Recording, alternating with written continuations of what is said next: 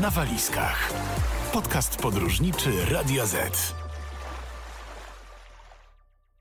Droga Świętego Jakuba, nazywana też Camino de Santiago, to szlak prowadzący do katedry w Santiago de Compostela w hiszpańskiej Galicji.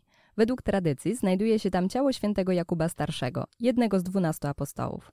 Nie ma jednej trasy pielgrzymki, tak jak nie ma jednego powodu, dla którego ludzie decydują się na taką wyprawę.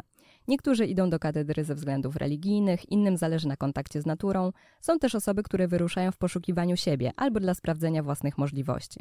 Do wyboru jest wiele szlaków, które rozpoczynają się w różnych państwach, w tym w Polsce. Niektóre trasy są krótsze, inne dłuższe, liczące nawet kilkaset kilometrów. My porozmawiamy dzisiaj o dwóch drogach, francuskiej i portugalskiej, a opowie nam o nich Monika Staśkiewicz, w internecie znana pod nazwą Traveliway. Monika jest studentką turystyki biznesowej, właśnie kończy ostatni rok studiów magisterskich. Uwielbia podróżować. Jak sama mówi, to jej największa pasja. We wrześniu wyjeżdża do Azji z biletem w jedną stronę. Cześć Moniko. Cześć, cześć wszystkim. Byłaś na Camino dwa razy, w lipcu w 2020 roku i dokładnie rok później. Jakie dokładnie szlaki wybrałaś? E, pierwsze Camino to był szlak e, francuski, który zaczęłam w Lyon, hiszpańskim Lyon e, i doszłam do Santiago de Compostela. Drugi szlak, który robiłam to Camino portugalskie, które zaczęłam w Coimbrze. Doszłam oczywiście do Santiago de Compostela, ale stamtąd udałam się jeszcze do Fistery, czyli na średniowieczny koniec świata. Mhm. Ile pokonałaś kilometrów za pierwszym, a ile za drugim razem i ile zajęło ci to dni? E, za pierwszym razem było to około 314 kilometrów i zajęło mi to 14 dni, e, a za drugim razem było to 500 kilometrów i zajęło mi to około 19 dni. A dlaczego postanowiłaś wrócić? I to już po roku? To jest w sumie ciężkie pytanie, ale Camino ma coś takiego magicznego w sobie, co bardzo wciąga. I szczerze mówiąc, ja nigdy wcześniej e, nie byłam jakoś zajawiona, jeśli chodzi o sport i wszyscy jak się tylko dowiedzieli, że idę na Camino, to łapali się za głowę i nie wierzyli, że mogę to zrobić, a mi się tak bardzo spodobało i bardzo spodobało mi się e, chodzenie po górach i po prostu taka podróż w formie wędrówki, e, że rok później tak bardzo tęskniłam, że stwierdziłam, że muszę wrócić. A skąd w ogóle pomysł na Camino de Santiago? Jak w ogóle dowiedziałaś się o drodze świętego Jakuba? Pierwszy raz e, o Camino dowiedziałam się na Instagramie od mojej koleżanki Dodo Knitter, e, która właśnie robiła szlak francuski, tylko że ona robiła cały, aż z Francji właśnie do Santiago. E, a później gdzieś na studiach właśnie miałam wykład o tym, no i wtedy pomyślałam, że fajnie było coś takiego zrobić, ale to cały czas były tylko takie myśli. A finalnie w 2020 roku przyszła pandemia, dosyć źle to znosiłam. Jak wiadomo, wszyscy byliśmy trochę uwięzieni w domach. No i jak tylko można było gdzieś ruszyć, stwierdziłam, że to jest idealny czas właśnie, żeby zrobić Camino. A przyświecała Ci jakaś idea? Tak jak już wspominałam na początku, każdy obiera sobie inny cel wędrówki. Za pierwszym razem stwierdziłam, że chciałabym, żeby to Camino pomogło mi trochę pogodzić się z żałobą po śmierci mojego taty, który fakt faktem zmarł kilka lat wcześniej, ale dosyć ciężko e, znosiłam to psychicznie. Jest taka historia związana z drogą e, świętego Jakuba, głównie ze szlakiem francuskim, że każdy pielgrzym powinien wziąć kamień z ziemi, na której mieszka i zanieść ten kamień na najwyższy punkt szlaku francuskiego, czyli na taką górę Cruz de Ferro, która właśnie usypana jest z takich kamieni przyniesionych przez pielgrzymów. I każdy jakąś intencję może właśnie nieść. I to ma być takie symboliczne zostawienie za sobą przeszłości. E, no każdy może mieć tam jakiś swój powód, wiadomo. Ja właśnie e, wzięłam taki kamień z ziemi, na której mój tato miał dom. Niosłam go przez całą e, wędrówkę szlakiem Camino. I to nie było zupełnie zaplanowane, ale doszłam na tą górę, gdzie miałam zostawić ten kamień, dokładnie rocznicę śmierci mojego taty. Nawet teraz mi się trochę głos łamie, bo było to naprawdę dla mnie bardzo e, ważny, ważny moment w życiu. I tam obiecałam sobie, że po raz ostatni, powiedzmy, rozpaczam e, nad tą śmiercią mojego taty i że nigdy więcej nie będę się przez to smucić. I faktycznie tak było, szczerze mówiąc. Czyli można powiedzieć, że takie trochę oczyszczające doświadczenia. Bardzo, bardzo, zdecydowanie. Myślę, że dlatego też tak bardzo pokochałam Camino i szczerze mówiąc, w tym roku bardzo żałuję, że nie poszłam, ale niestety nie miałam czasu. Jakbym tylko miała czas, to na pewno bym tam wróciła. Mhm. Ty, tak jak mówiłaś, e, szłaś drogą francuską i portugalską. E, dlaczego zdecydowałaś się akurat na te, e, na te szlaki? Szlak francuski to jest najbardziej popularny szlak ze wszystkich e, tras prowadzących do Santiago de Compostela. I tak jak mówiłam, ja swoje pierwsze kamino zrobiłam, no, można powiedzieć, po pierwszej fali pandemii, więc nie było jeszcze za wiele schronisk na trasie otwartych i było najpewniejsze, że na tej trasie jakby najwięcej z tych schronisk czy restauracji będzie dostępna, chociaż i tak część z nich była zamknięta. Mm, no i gdzieś tam miałam w głowie, że na innych trasach może nie być pielgrzymów, a jednak nie chciałabym zupełnie e, przez całą drogę iść tylko sama z moją koleżanką, e, tylko fajnie byłoby też poznać innych ludzi i faktycznie na, na szlaku francuskim było e, niewiele pielgrzymów, ale jacyś byli. A jeżeli chodzi o portugalską drogę, dlaczego? Zawsze marzyło mi się w ogóle, żeby pojechać do Portugalii i stwierdziłam, że jeszcze lepszym pomysłem będzie, e, żeby pierwszą podróż do Portugalii właśnie odbyć w takiej formie wędrówki pieszej, bo przeszłam, no można powiedzieć, że, że pół kraju. A przygotowywałaś się jakoś do tych wędrówek pod kątem fizycznym? Do pierwszego Camino e, przygotowywałam się tylko w ten sposób, że przez miesiąc starałam się robić przynajmniej te 10 tysięcy kroków dziennie, chociaż wiadomo, każdy powinien to robić, ale jednak gdzieś tam praca i takie życie codzienne nie zawsze mi na to też pozwalały, ale starałam się unikać jak ognia komunikacji miejskiej, po prostu więcej się ruszać. E, no już po drugim dniu Camino okazało się, że to było zupełnie e, niewystarczające i bardzo, bardzo ciężko było dla mnie pod kątem fizycznym. Do drugiego Camino nie przygotowywałam się już w ogóle, bo stwierdziłam, skoro przeszłam to pierwsze, to na drugim też sobie poradzę. I poradziłaś. Tak, dokładnie, poradziłam sobie. E, każdy szlak oznaczony jest żółtą muszlą i strzałkami. Jak to wygląda w praktyce? Rzeczywiście nie da się tam zgubić, czy czasem jednak te oznaczenia zawodzą? Może lepiej się wspomagać jakimś GPS-em, mapami? Na pierwszym Camino, na szlaku francuskim, nie było ani jednej takiej sytuacji, żebym musiała użyć e, GPS-a. Jest on naprawdę dobrze oznaczony i muszle czasami są w odległości od siebie, nie wiem, na przykład dwóch metrów i te znaki to są w różnej formie. Na przykład nieraz e, muszla była po prostu na chodniku, nieraz to był znak taki jak drogowy, e, nieraz gdzieś tam narysowany na murku, więc zawsze trzeba było być czujnym i uważnym, żeby nie przegapić jakiegoś znaku, ale tak jak mówię, na szlaku francuskim e, w ogóle nie było potrzeby używania GPS-a. Natomiast na szlaku portugalskim bo generalnie większość ludzi zaczyna szlak portugalski od Porto i idzie do Santiago. Ja zaczęłam troszeczkę niżej. No i właśnie od Coimbry do Porto szlak nie był za dobrze oznaczony i było kilka takich sytuacji, że nie miałam pojęcia gdzie iść, bo jakby to jest też to, że GPS pokazuje trochę inną trasę, a jednak szlak e, prowadzi nieco inną trasą, więc były może ze dwie czy trzy takie sytuacje, e, że no musiałam kierować się tym GPS-em i szukać szlaku. Mhm, ale udało się wrócić na dobrą drogę. Tak, tak. Troszkę nerwów to kosztowało, ale zawsze się udało. Mhm. Jak już wspominałaś, e, na każdym szlaku są alberga, czyli takie schroniska dla wędrowców. Z tego właśnie co widziałam, wy też czasami korzystałyście z tej opcji. Opowiesz o nich coś więcej? Na jakie warunki można liczyć? Ile mniej więcej kosztuje taki nocleg?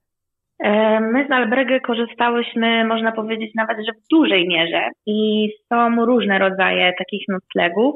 Pierwsze, najtańsze to są donativo, czyli takie, gdzie płacimy tyle, ile uważamy, czy tyle, na ile nas po prostu stać i to są zazwyczaj albergi kościelne. No i tutaj warunki e, w tych albergach no, są zazwyczaj najsłabsze, ale szczerze mówiąc, pielgrzymi raczej nie liczą na luksusy, tylko każdy marzy po prostu o łóżku, e, wykąpanie się w ciepłej, w ciepłej wodzie e, i zazwyczaj tyle każdemu wystarczy. Więc to były albergi, które lubiłam zdecydowanie najbardziej. Albergi kościelne, czyli po prostu pobyt w kościele, tak? Ten nocleg był w kościele, dobrze rozumiem? Nie, nie, nie, nie, nie. One po prostu są zarządzane przez Kościół. To są albergi municypalne, tak to się nazywa dokładnie. Mhm. Czasami, raz była taka sytuacja w zasadzie, że z moją koleżanką doszłyśmy dosyć późno jakby do miasta docelowego i to było wysoko w górach, gdzie były dosłownie cztery albergi i wszystkie były zajęte, bo niestety przez COVID tylko 50% e, miejsc można było zająć w alberdze. No i wszystkie właśnie były zajęte, nie miałyśmy gdzie spać i fakt faktem miałyśmy namiot, ale bardzo wiało wtedy, byłyśmy też wysoko, my nie miałyśmy jakichś ciepłych śpiworów, No i pan, który właśnie zarządzał jedną e, albergą i obok był kościół, zdecydował, że położy nam materacę e, pod ołtarzem. Możemy się dzisiaj przespać w kościele, także mam z sobą jedną nockę w kościele pod ołtarzem. To było dosyć fajne przeżycie, szczerze mówiąc. Jak na co dzień boję się pająków i wszelkiego robactwa, to wtedy już nie miałam kompletnie tym problemu i w ogóle nawet na to nie patrzyłam. A jeżeli chodzi o pozostałe albergi, no to to już są głównie prywatne. I tak, jeżeli chodzi o te donativo, no to właśnie tam się płaci ile, tyle, ile każdy uważa. Te prywatne bardzo różnie. Czym jakby dalej od Santiago, te ceny są niskie. Czym bliżej Santiago, no to ceny rosną w górę, bo tam też coraz więcej osób zaczyna iść szlakiem. Więc zazwyczaj to było między 5 euro, a maksymalnie 15-16 euro za noc. Mhm, no to jest trochę rozbieżność. Ja chyba w ogóle widziałam Jest, na, jest. Ja chyba w ogóle widziałam u ciebie na Instagramie, że e, w jednym z albergów mieliście basen, tak? Tak, jejcie, to w ogóle jest fajna historia z tym, bo my generalnie na pierwszym Camino miałyśmy zaplanowany powiedzmy każdy dzień, gdzie chcemy dojść już odgórnie, już w Polsce sobie to zaplanowałyśmy i nie zostawiłyśmy takiej powiedzmy dawki spontaniczności. Oczywiście w drodze wyszło to już zupełnie inaczej, często zostawałyśmy w innych miastach, ale codziennie starałyśmy się iść jak najdalej. I to albergę z basenem było reklamowane przez jakieś trzy dni drogi e, i cały czas widziałyśmy właśnie plakaty z tym albergę, ale mówimy, no nie, no nie mamy zaplanowanego e, pobytu tam, nie chcemy tam spać, chcemy dojść dalej i zdanie było jakby zgodne i moje i mojej koleżanki. Ale jak się okazało, jak tylko właśnie doszłyśmy do, do tego miasta, gdzie było to albergę, wszyscy, dosłownie wszyscy pielgrzymi, z którymi e, w ten dzień na trasie się widywałyśmy, stwierdzili, że tam zostają, że w ogóle wszyscy tylko czekają na to albergę, bo to jest najlepsze, najlepszy nocleg na trasie. No i namówiłam moją koleżankę, że fajnie też by było zostać, tym bardziej, że ono było e, w bardzo dobrej cenie, bo to było bodajże 10 euro za noc, a ten basen to w ogóle był z widokiem na góry, to właśnie było albergę, które było położone w górach, no więc było to coś niesamowitego. E, po takich kilku dniach już ciężkiej wędrów, wędrówki poczuć się chwilę jak na takich wakacjach all inclusive, można powiedzieć. Właśnie wspominałaś, że miałyście też ze sobą namiot. Często pod nim spałyście? Szczerze mówiąc, zamiar był taki, żeby spać właśnie jak najczęściej pod namiotem, żeby nie wydawać za dużo pieniędzy e, na noclegi w schroniskach, ale trochę się e, przeliczyłyśmy i nie wzięłyśmy pod uwagę, że nie będzie wcale tak dużo miejsc, w których można spać pod tym namiotem. W ogóle spanie pod namiotem w Hiszpanii e, nie jest do końca dozwolone, więc nawet jak już spałyśmy w tym namiocie, to zawsze gdzieś tam trochę ryzykowałyśmy. I problem po prostu był taki, że często na przykład za miastem było kolejne miasto, potem było następne duże miasto. Nawet jak były pola, to były takie miejsca, gdzie no naprawdę nie dało się rozłożyć nigdzie tego namiotu, więc finalnie spałyśmy może 5-6 razy w tym namiocie podczas e, dwóch tygodni i każdy ten nocleg e, miał jakieś swoje przygody, można powiedzieć, bo albo rozłożyłyśmy się już gdzieś na trawniku przed jakimś blokiem, bo nie było zupełnie innego miejsca i w nocy nas no, zlały z raszacze. Za drugim razem było dokładnie to samo, ta sama historia ze zraszaczami, tylko nad rzeką. Nam jakoś nie przyszło do głowy, że nad rzeką będą e, zraszacze i mhm. cały dzień w ogóle właśnie doszliśmy wcześniej wtedy do miasta i stwierdziłyśmy, nie, no miejsce nad rzeką jest idealne na spanie w namiocie. No i mocno się zdziwiłyśmy, jak o drugiej czy o trzeciej w nocy trzeba było zwijać namiot w inne miejsce, e, no bo właśnie uruchomiły się zraszacze. Innym razem spałyśmy gdzieś w ogóle pod jakąś bazą więzienną czy wojskową, e, zaś na górce, więc w nocy spadałyśmy w tym namiocie. Najfajniejsza noc, którą wspominam, to już była na koniec, jakby po zakończeniu Caminos. My pojechałyśmy e, wtedy autobusem z Santiago do Fistery i tam na plaży znalazłyśmy właśnie fajny nocleg i tą noc wspominam dobrze. A nie bałyście się e, spać pod namiotem? Ja się bardzo bałam, szczerze mówiąc, bo wcześniej spałam dosłownie raz w życiu pod namiotem, gdzieś jako dziecko u koleżanki e, na działce, powiedzmy, e, więc nie miałam żadnego doświadczenia i pierwsza noc właśnie szczególnie była bardzo straszna dla mnie, ponieważ nie mogłyśmy długo znaleźć miejsca i dopiero około 11 właśnie rozłożyłyśmy się gdzieś tam e, przy tym bloku. I to była dosyć ruchliwa droga, w nocy. Dużo aut tam jeździło, Gdzieś tam chodził jakiś pan z psem, który wąchał nasz namiot, więc ciężko powiedzieć, że spałyśmy. bo całą noc gdzieś tak czuwałyśmy. E, moja koleżanka miała nawet jakiś tam nóż, e, z którym spała właśnie w ręce, bo tak strasznie wtedy się bałyśmy. I to, to jest takie powiedzenie, że strach ma wielkie oczy i to jest prawda, bo z każdą nocą już jakby było coraz lepiej i na koniec już gdzieś ten strach e, zupełnie zniknął. No tak, bo żadnych takich niebezpiecznych sytuacji nie miałyście. Nie, nie, nie, nic się nie stało. Tak jak mówię, w tą pierwszą noc nam się wydawało, że po prostu zaraz ktoś nas porwie, coś nam zrobi, ale oczywiście nic takiego się nie stało. Mhm. A jak wyglądał wasz typowy dzień na szlaku? O której wstawałyście, ile pokonywałyście kilometrów, co robiłyście wieczorem, tak mniej więcej? Na początku Kamino to wstawałyśmy około dziewiątej czy dziesiątej, pierwszy dzień tylko i myślałyśmy, że to jest bardzo dobra pora, to jest dosyć wcześnie. No, bardzo się też pomyliłyśmy, bo tak jak wspominałam, my szłyśmy w lipcu i było bardzo, bardzo, bardzo gorąco w Hiszpanii i z każdą godziną było coraz gorzej, więc wszyscy pielgrzymi mm, robili co mogli, żeby wstawać jak najwcześniej, żeby uniknąć tego słońca i w tych godzinach e, szczytu być już po prostu w albergie i odpoczywać. Mhm. No, my dopiero byłyśmy początkujące, więc nie wiedziałyśmy do końca, jak sobie ustawić ten dzień na początku, więc nie dość, że wstałyśmy późno, no to robiłyśmy bardzo długie przerwy, e, co skutkowało tym, że ledwo doszłyśmy do tego albergę, byłyśmy spalone, miałyśmy nawet spalone przedziałki na włosach, znaczy na głowie.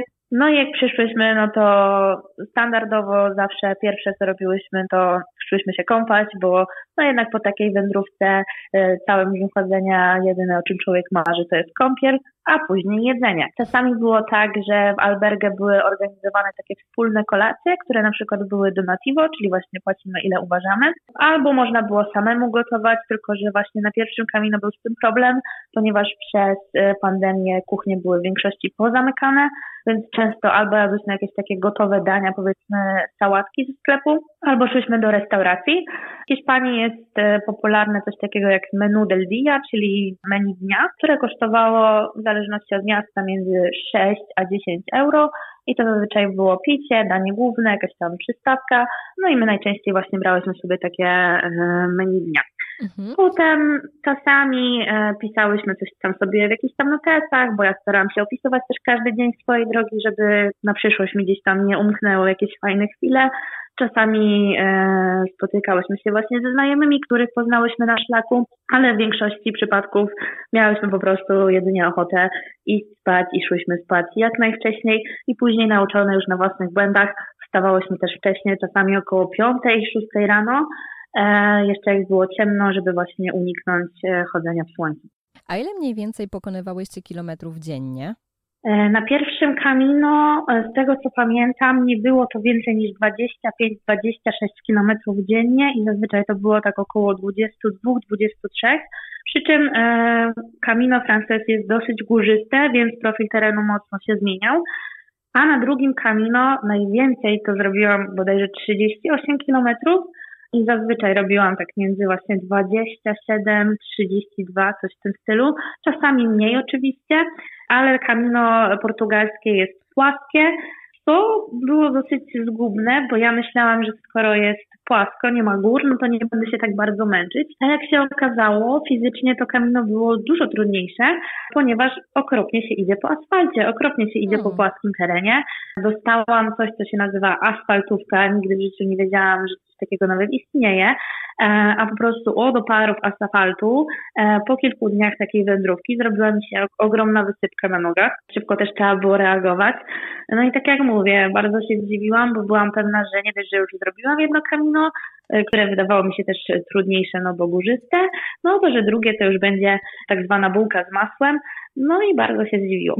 Mhm, bo tam rozumiem, że cały czas droga prowadzi właśnie przez asfalt, tak? Jak to wygląda? W sensie najgorsze to było pierwsze pięć albo sześć dni, właśnie zanim doszłam do Porto, bo to była droga właśnie po asfalcie, przez jakieś miasta, gdzie po prostu były same fabryki. Nie dość, że nie było to ani przyjemne krajobrazowo, nie sprawiało nam to tak żadnej przyjemności, można powiedzieć, e, no to właśnie cały czas ten asfalt, cały czas te opary. No i te pierwsze dni były naprawdę ciężkie, zarówno fizycznie, jak i psychicznie. Ja po tych kilku dniach miałam bodajże 32 pęcherze na nogach, no więc bardzo ciężko mi się szło. Miałam już nieraz takie dni, że naprawdę myślałam, że wrócę do domu, bo, bo moje stopy były w okropnym stanie, a miałam te same buty, które miałam rok wcześniej. I rok wcześniej się bardzo dobrze sprawdziły, a na kolejnym szlaku. Myślałam, że wyrzucę je po prostu po kilku dniach. Ale jak już doszłam do Porto, to zaczęło się robić nie dość, że pięknie, krajobrazy były cudowne, to weszłyśmy wtedy na szlak, który prowadził wybrzeżem, bo jakby Camino Portugalskie od Porto ma trzy warianty. My wybrałyśmy właśnie ten, który idzie wybrzeżem, więc szybko doszliśmy nad ocean. Tam były też prowadzone takie e, drewniane pomosty i czasami cały dzień szliśmy po prostu po takim pomoście wzdłuż oceanu, e, więc wtedy to ja już byłam w siódmym niebie. Właśnie chciałam teraz nawiązać do tego, co już przed chwilą powiedziałaś, e, bo przed naszą rozmową przejrzałam wszystkie Twoje relacje z Kamino, które publikowałaś na Instagramie. Mhm. Spodobało mi się właśnie to, że otwarcie mówiłaś, że momentami jest naprawdę bardzo ciężko i zwyczajnie nie masz siły. Zastanawiam mnie, co robiłaś w takich chwilach, w jaki sposób udało Ci się odzyskiwać motywację. Pamiętam swoje pierwsze załamanie właśnie na szlaku francuskim. To było jakoś po trzech czy czterech dniach wędrówki. Pamiętam, że moja koleżanka już była dużo, dużo przede mną. Ona chyba już nawet doszła do e, noclegów, w którym miałyśmy spać, a ja gdzieś tyle siedziałam sobie na kamieniu i płakałam i użalałam się nad własnym losem. Pamiętam, że pisałam właśnie wtedy do mamy, że jest mi bardzo ciężko, nagrywałam jej filmik, że płaczę i potrzebowałam wtedy bardzo wsparcia od bliskich. Moja mama bardzo przeżywała to, że ja w ogóle poszłam na to kamino i martwiła się właśnie o moją kondycję, jak ja sobie z tym poradzę, ponieważ ja też mam jakieś tam problemy z sercem, więc cały czas o tym myślała. I jak tylko zaczęłam jej wysyłać jakieś wiadomości czy filmiki, że nie jest za dobrze, no to kazała mi wracać, a ja potrzebowałam czegoś zupełnie odwrotnego, bo nawet nie miałam stamtąd wrócić, bo musiałabym też iść przecież, no żeby tak. dojść do jakiegokolwiek miasta i jeszcze z Hiszpanii wracać do Polski ale gdzieś tam w pewnym momencie właśnie e, podeszło do mnie trzech pielgrzymów, którzy wzięli mnie e, po prostu dosłownie pod ręce, dali mi butelkę wody, bo mi się woda też wtedy skończyła.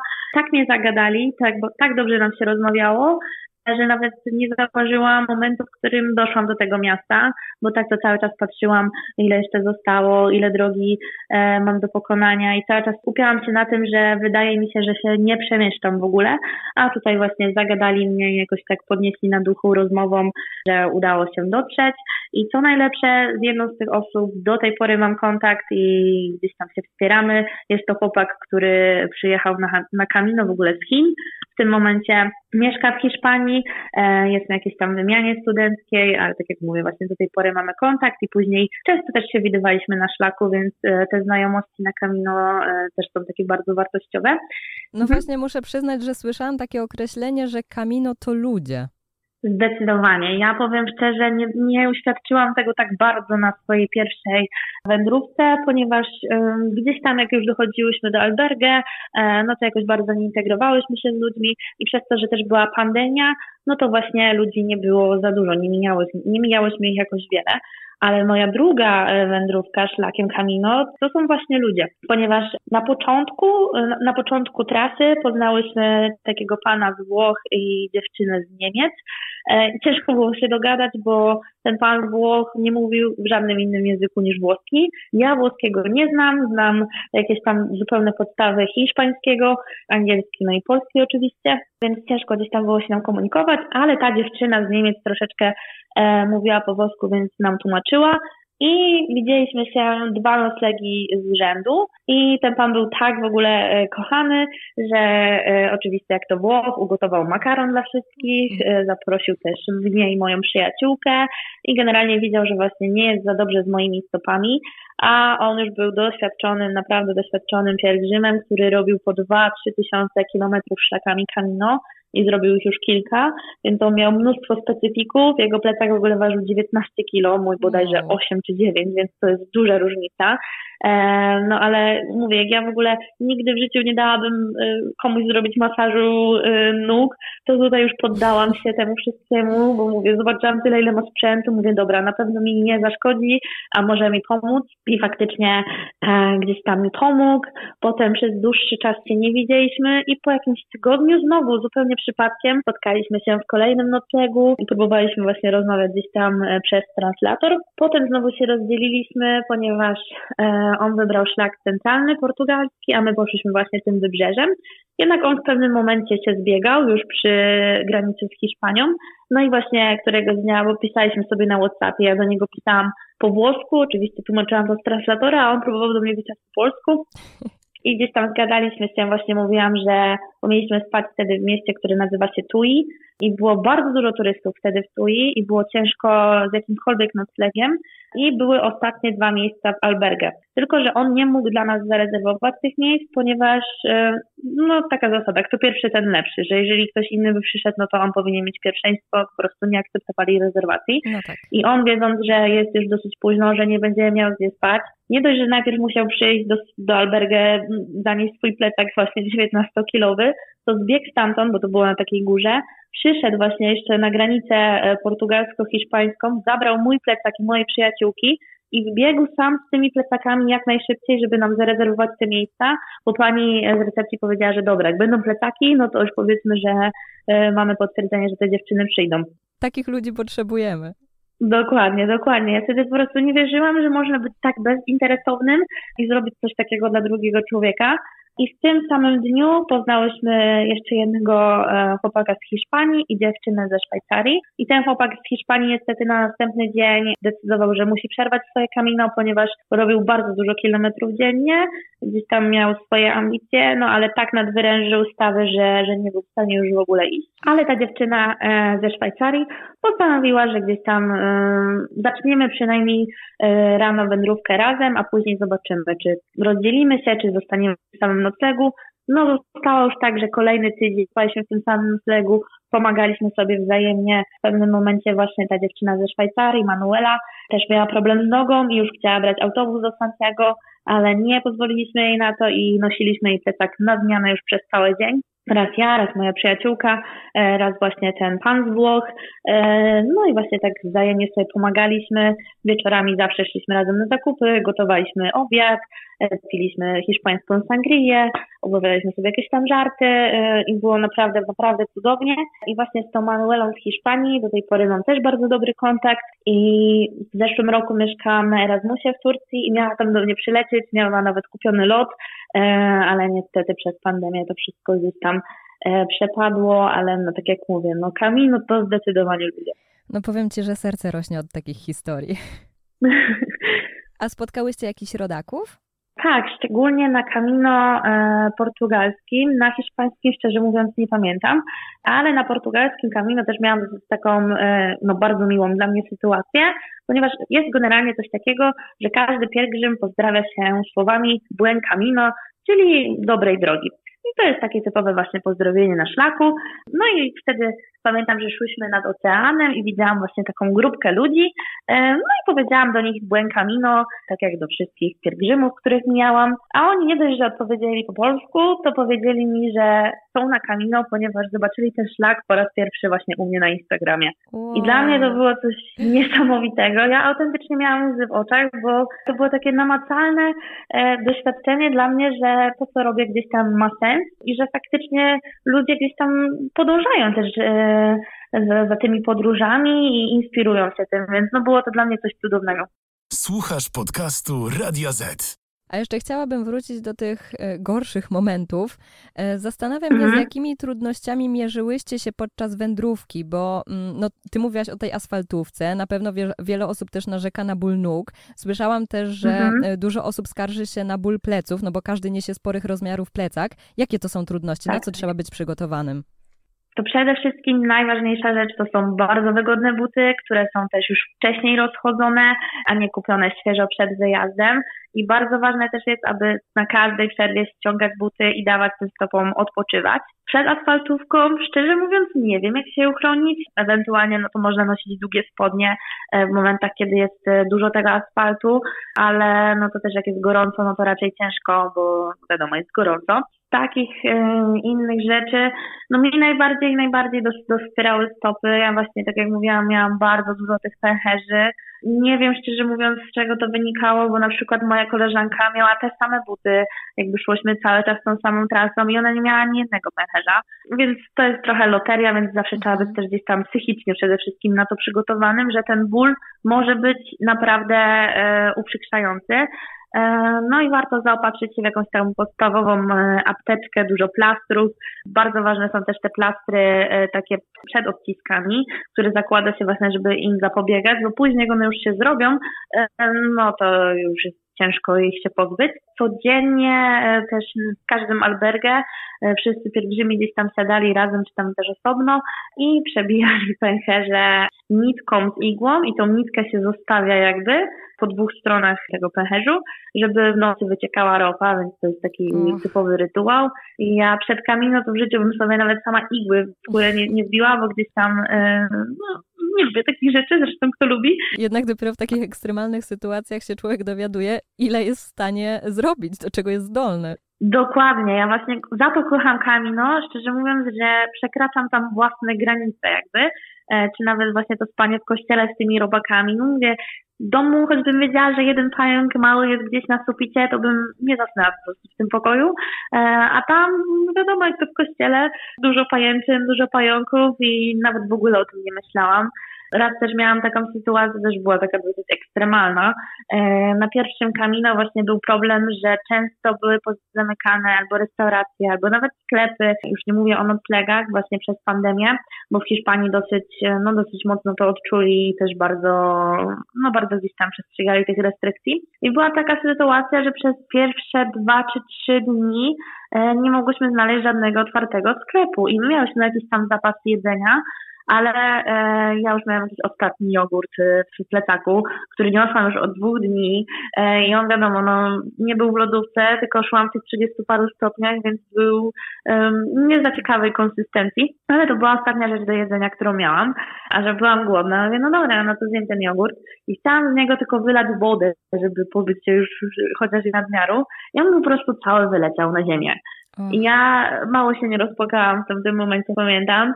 I no mówię, to już jest tak ekstremalna sytuacja, że ja zjadłam ten jogurt z tej ziemi, w sensie zostawiłam, wiadomo, tą ostatnią warstwę, taką, która dotyka ziemi, ale wszystko to, co było gdzieś na górze, na wierzchu, to ja po prostu ze łzami w oczach, w sumie łzy mi ciekły po policzku, po prostu to zjadłam, mówię, bo nie wiem, kiedy następny sklep będzie, nie wiem, czy no coś tak. będzie otwarte, więc y, mówię, no w życiu bym tego nie zrobiła, wiadomo, w życiu codziennym, a tam człowiek czasami jest zmuszony do, do takich ekstremalnych rzeczy. Wiadomo, mówię, to już jest naprawdę ekstremalna sytuacja i raczej poza pandemią nie ma takiej sytuacji, żeby, żeby sklepy czy restauracje były pozamykane, no ale wtedy tak było. Mhm, ale ciekawe, jak właśnie człowiek y, potrafi przekroczyć te swoje granice. Dobra, to teraz porozmawiajmy tak. o czymś y, przyjemniejszym. Powiedz, czy był jakiś dzień, moment na szlaku, który z jakichś powodów najbardziej zapadł Ci w pamięć? No zdecydowanie ze szlaku francuskiego jest to dzień, kiedy doszłam e, właśnie do góry Cruz de Ferro, zostawiłam ten kamień, który ze sobą niosłam, bo był to właśnie dla mnie bardzo ważny dzień emocjonalnie e, i sentymentalnie szlaku portugalskiego. Pamiętam, że właśnie ten pierwszy tydzień był taki dla mnie ciężki, ponieważ był cały czas e, ten asfalt, miał te pęcherze i pierwszy dzień, kiedy doszłyśmy nad ocean i poczułam właśnie ten wiatr we włosach, brydzę, zobaczyłam wodę, e, to pamiętam, że byłam wtedy bardzo, bardzo szczęśliwa, puszczałam sobie jakąś tam radosną muzykę i wtedy cały dzień mi się tak idealnie szło i chciałam, żeby już tak zawsze zostało. Oczywiście e, następny dzień już nie był taki kolorowy, ale zapadł, mi właśnie ten moment w pamięci. Wtedy się docenia te małe rzeczy, co? Bardzo, zdecydowanie. Mhm. Kamino właśnie uczy doceniania takich małych rzeczy i tego, co mamy jakby w tej chwili, co oferuje nam świat, natura i otoczenie. No właśnie spotkałam się też z takim określeniem, że Kamino potrafi zmienić człowieka. Zgadzasz się z tym? Na pewno e, to zależy dużo od osoby i z jakim nastawieniem tam jedziemy. Ja pojechałam tam z nastawieniem, żeby zmienić coś w sobie. Ja szczerze mówiąc, bardzo właśnie miałam gdzieś taką tendencję do rozdrapywania ran, do wspominania przeszłości. Nie potrafiłam tego zostawić i cieszyć się jakby teraźniejszością i wiem, planować coś na przyszłość. A po Kamino właśnie przede wszystkim to jest to, że idziemy tyle dni i całe, no większość czasu jesteśmy sami. Ja nawet jak byłam z koleżanką, to każda z nas szła we własnym tempie i mamy dużo czasu na rozmyślania, naprawdę. I to jest też to, że na przykład jak idziemy w górach, nic nas nie rozprasza, jest zupełnie cicho, tylko odgłosy natury, więc mamy czas i taką możliwość naprawdę usłyszeć siebie i e, usłyszeć własne potrzeby. No i kto już co z tym zrobi, no to jest jego tylko i wyłącznie decyzja. E, ja myślę, że zdecydowanie no lepsze zmieniłam swoje życie po Camino. Pierwsze to był gdzieś tam właśnie taki pierwszy etap, pierwszy krok w moim życiu, Drugie Camino to też zrobiłam zaraz po rzuceniu pracy w Żabce. Pracowałam tam dokładnie dwa lata. I szczerze mówiąc, tej pracy po prostu nie lubiłam ludzi. Ludzie potrafili być tak okropni i wredni dla mnie, że gdzieś nie lubiłam już poznawać nowych osób i zawsze taka rezerwa się we mnie włączała. A Camino pokazało mi, że właśnie, e, tak jak mówiłam o tym panu z który niósł nam ten plecak e, zupełnie bezinteresownie, pomagaliśmy sobie wzajemnie. Miałam też taką sytuację, że nie miało gdzie spać, były bardzo drogie noclegi i w dzień, kiedy właśnie doszliśmy do jakiegoś miasta, napisałam na couchsurfingu, że właśnie szukam mm, noclegu i w ten sam dzień odezwała się taka Ewa, która też robiła Camino i liczyłyśmy na jakikolwiek pokój po prostu, choćbyśmy miały spać na podłodze, żeby był tylko dach nad głową głową, bo na drugiej prasie nie miałam ze sobą namiotu, więc już nawet nie było tej opcji z namiotem. A okazało się, że Ewa mieszka w przepięknym mieszkaniu z widokiem na ocean, ma cudowny taras, przygotowała nam cały pokój, bierze białe ręczniki, kosmetyki, a my wiadomo, no po półtora tygodnia e, wędrówki, no to ja nie wiedziałam, co to jest taki ładnie pachnący, pachnący szampon, odżywka, e, bo miałam zupełnie minimum, jeżeli chodzi. Tak, i ja wtedy pamiętam, że kąpałam się i byłam taka szczęśliwa, e, że, że w końcu będę taka czysta i pachnąca. I co najlepsze, Ewa widziała nas dosłownie 5 minut, dała nam klucze do mieszkania i powiedziała, że ona musi gdzieś tam wychodzić dalej do pracy. I dla mnie to było niepojęte, że ktoś tak bardzo nam zaufał, nie znając nas w ogóle, widząc nas po raz pierwszy w życiu, że daje nam klucze do własnego mieszkania. Wtedy po prostu poczułam, że ja też chcę być taką osobą, że ja też chcę być taka otwarta na ludzi, że chcę po prostu widzieć to dobro w ludziach i nie patrzeć tylko e, przez pryzmat tego, że coś mi się może stać, że ktoś coś może ukraść, tylko właśnie widzieć to dobro w innych. A jakie uczucie towarzyszyło Ci, kiedy dotarłaś do celu, czyli do Santiago de Compostela?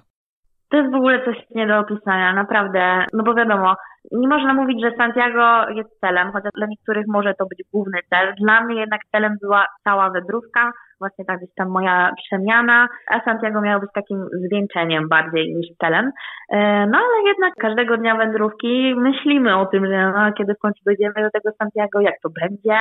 Każdy ma jakieś wyobrażenia o tym, jak to będzie wyglądać, jak się tam dojdzie. I ja wyobrażałam sobie przez całą drogę podczas pierwszego kamino, że będę bardzo płakać i dokładnie tak było. E, pamiętam, że doszłam z moją e, koleżanką, jak już wiedziałyśmy, przechodziliśmy przez taki portal i to dochodzi się na taki plac, gdzie właśnie jest katedra i jak już szliśmy przez ten portal wraz z innymi pielgrzymami i to byli też pielgrzymi, którzy szli e, z różnych szlaków, bo one po prostu się zbiegały w tym samym miejscu. Nawet mam karakterki, jak o tym mówię, szczerze mówiąc.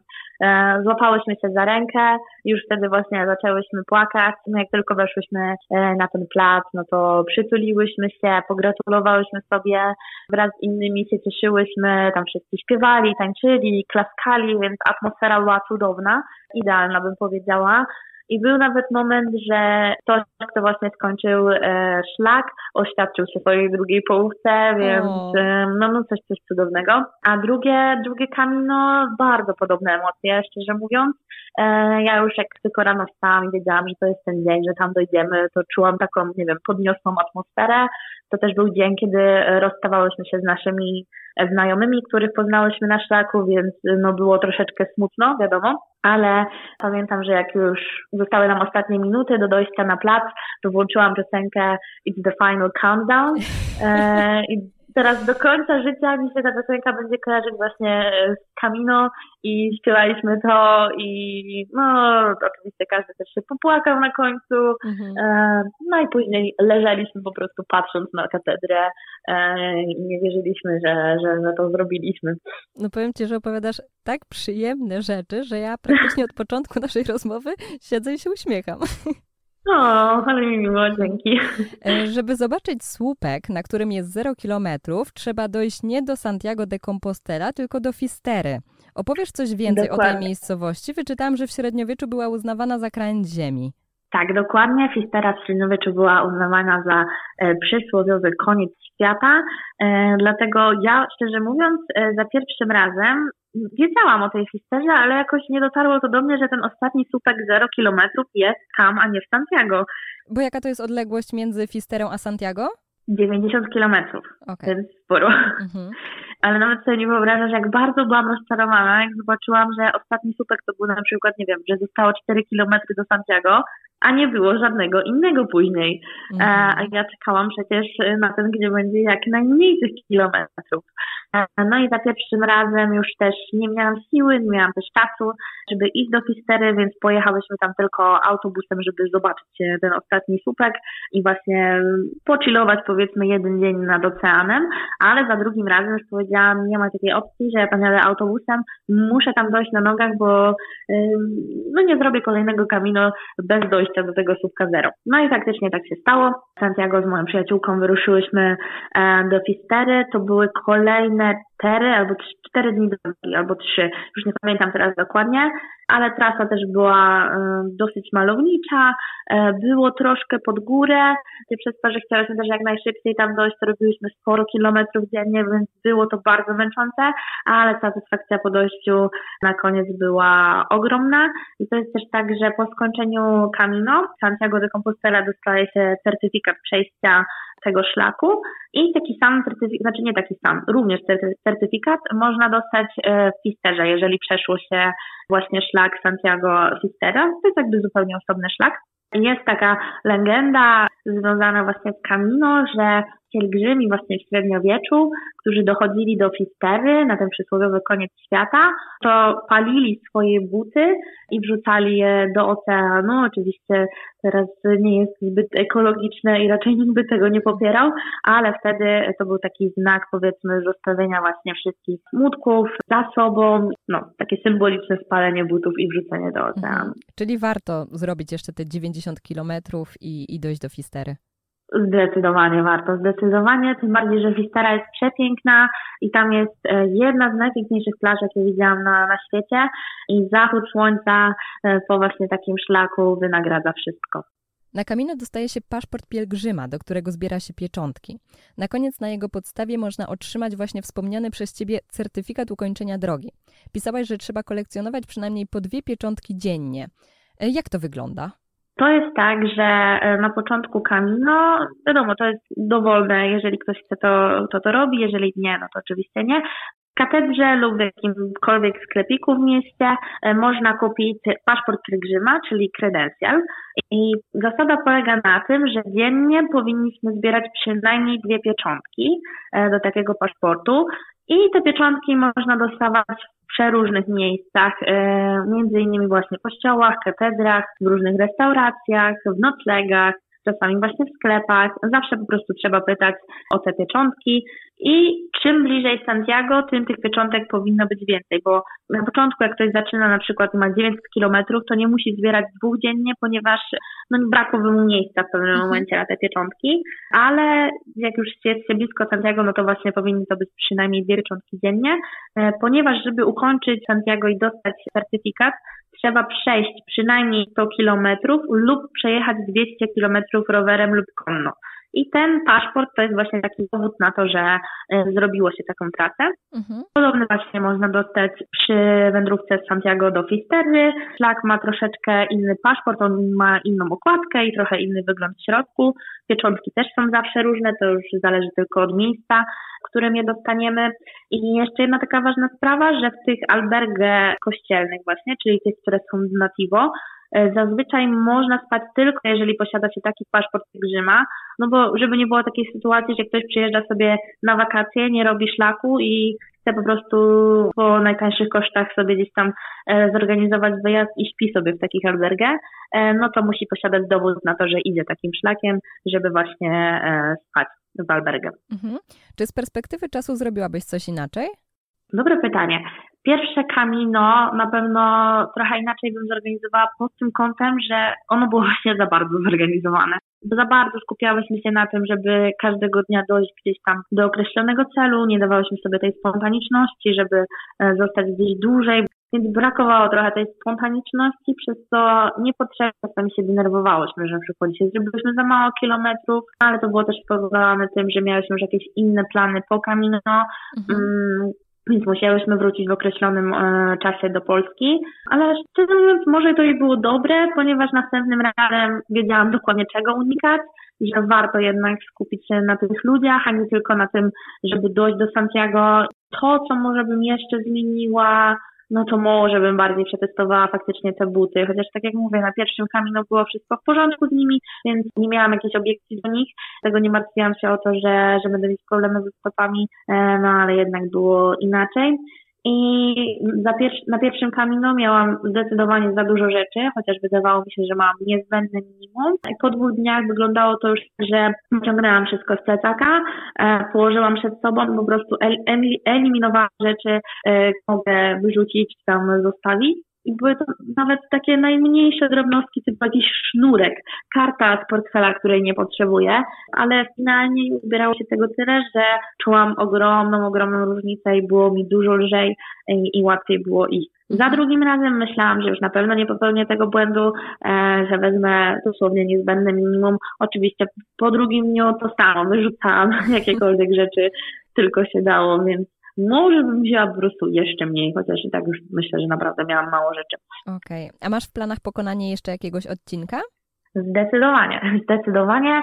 E, plan był taki zresztą na ten rok. Chciałam bardzo zrobić Camino del Norte, e, które idzie przez północ Hiszpanii i to jest jedna z trudniejszych tras Camino, ponieważ jest bardzo górzysta i to są oczywiście góry, które raz jest wysoko, raz jest nisko i ten profil terenu zmienia się cały czas, ale jest też e, przepiękna pod względem krajobrazu, no bo nie dość, że góry, no to obok jest ocean, więc to jest na pewno moja e, następna trasa, którą chciałabym zrobić. Poza tym jaka satysfakcja, jak przejdziesz.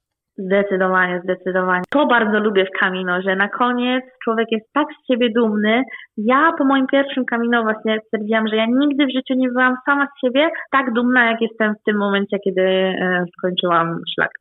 To w takim razie e, trzymam kciuki. Mam nadzieję, że wrócisz e, na Camino, że ci się to uda. Wrócę, na pewno. Bardzo dziękuję za rozmowę. Ja nazywam się Jolanta Waligura, a moim i Państwa gościem była Monika Staśkiewicz. Kolejny odcinek podcastu na walizkach już w piątek. Do usłyszenia. Do usłyszenia i dzięki. Pa! Więcej odcinków podcastu na walizkach znajdziesz na player i Spotify.